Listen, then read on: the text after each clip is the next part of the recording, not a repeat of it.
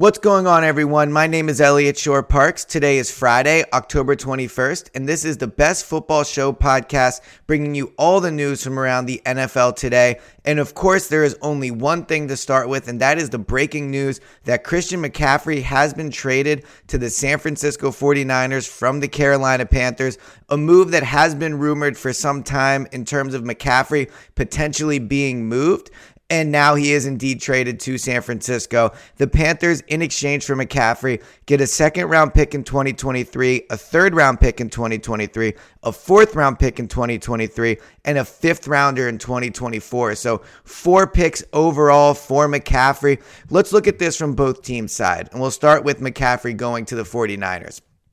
I think this is a move that makes sense for the 49ers. They're an offense right now that's really completely pred- predicated on Deebo. I know they have Brandon Aiyuk and Jimmy G can sometimes make throws, and obviously they have George Kittle, but ultimately Deebo is pretty much where their offense is.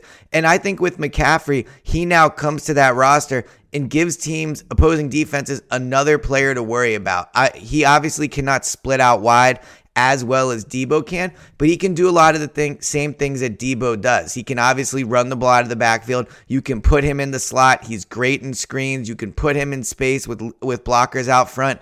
Uh, he's probably not quite as good as Deebo as running people over, but he's certainly very elusive. So now the the 49ers have two players in Deebo and Christian McCaffrey that are going to be great in space. If you're Kyle Shanahan, you can get really creative on how you're going to use both of them. McCaffrey, Deebo, George Kittle, that is not a bad trio to put around Jimmy G. Now, the interesting thing for the 49ers is this is a win now move for them. McCaffrey is not exactly a building block where you're going to have him for four or five more years. I mean, his best days are really going to be this season and, and, potentially one or two more years. So the 49ers, they look at that division and they go, we could win this division. The Rams are not playing that well this year. The 49ers really aren't either, but the, the Rams look like they really do have that Super Bowl hangover. The rest of the division's not that good. The Cardinals, not that good. The Seahawks, they're surprisingly competitive, but they're not a team that's going to win that division more than likely. So the Niners look and go, the NFC is wide open, the division is wide open.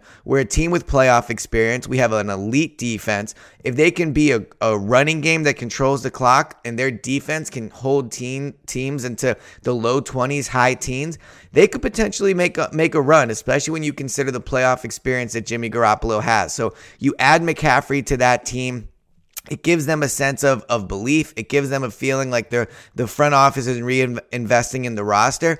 And you do pay a premium for it. I mean, a second round pick for a running back of McCaffrey's kind of health at this point in his career is not cheap. And then you also give up the third round pick, the fourth round pick, and a fifth in 2024. So Uh, four picks overall. Again, not exactly cheap for McCaffrey. It's not the first round picks that were rumored, but this is not, you know, getting him for a third round pick. Four picks. Not a lot of players in the NFL would get four picks back in a trade. So to get that for McCaffrey is pretty impressive.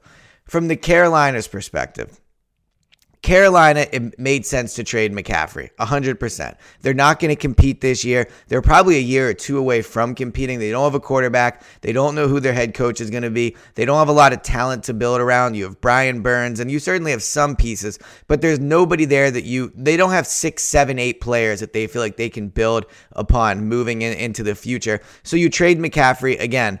Good player, going to help the 49ers, but he has been injury prone. He has missed time, significant time, the last two years. He does have a lot of touches on his body during his time in the NFL. He stayed healthy this year, but I think you're probably selling at a point with McCaffrey where you think because he's healthy that he is going to, you're kind of selling high at this point. Because if he gets injured, that, uh, that stock plummets even further. So if you're the, Panthers, you now have a 2023 first, you have two second round picks, you have a third round pick, two fourth round picks, which brings you to math here quickly, not my specialty, but six picks in the first four rounds next year. So that's a lot to build with. That's a that's a lot if you're the the Panthers to kind of jump this reboot. Now, you have to draft well, and that's certainly not something they've done, and that's something they're going to have to be better at, but when you have that caliber of picks, you can do a lot with that. If you hit on the picks, you're you're getting a lot of rookie players on a rookie scale that can help that rebuild or you could package those picks to move up to potentially potentially go trade for that quarterback if you want. That that their first round pick is going to be high. So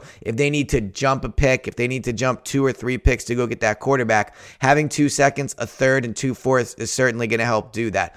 Ultimately, McCaffrey played well for the for the Panthers, but he didn't need to be there. I think this is a smart move by that general manager. I think, you know, he doesn't get the first round pick. For Panthers fans, this is certainly disappointing. This was an exciting player to watch. This was one of the best players on the roster, probably the best player on their offense.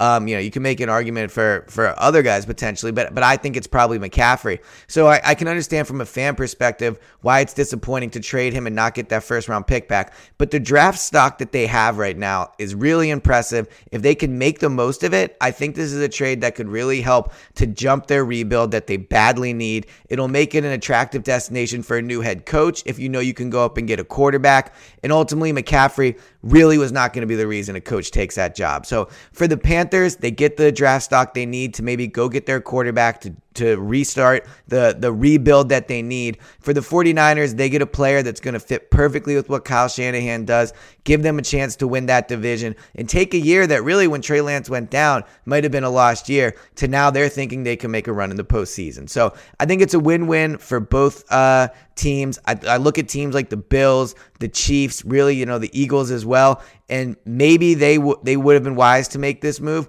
but I think that they're good enough that you didn't have to give up that kind of draft stock to add McCaffrey. So Good move by the 49ers, smart move by the Panthers, and it really changes in some ways the landscape of the NFC. I think it makes the Niners one of those teams you worry about a little bit more. So, interesting trade. NFL, it never sleeps. Uh, so, this has been the latest edition of the Best Football Show podcast. Thanks for tuning in. Make sure you hit that subscribe button, and I will talk to you guys next time.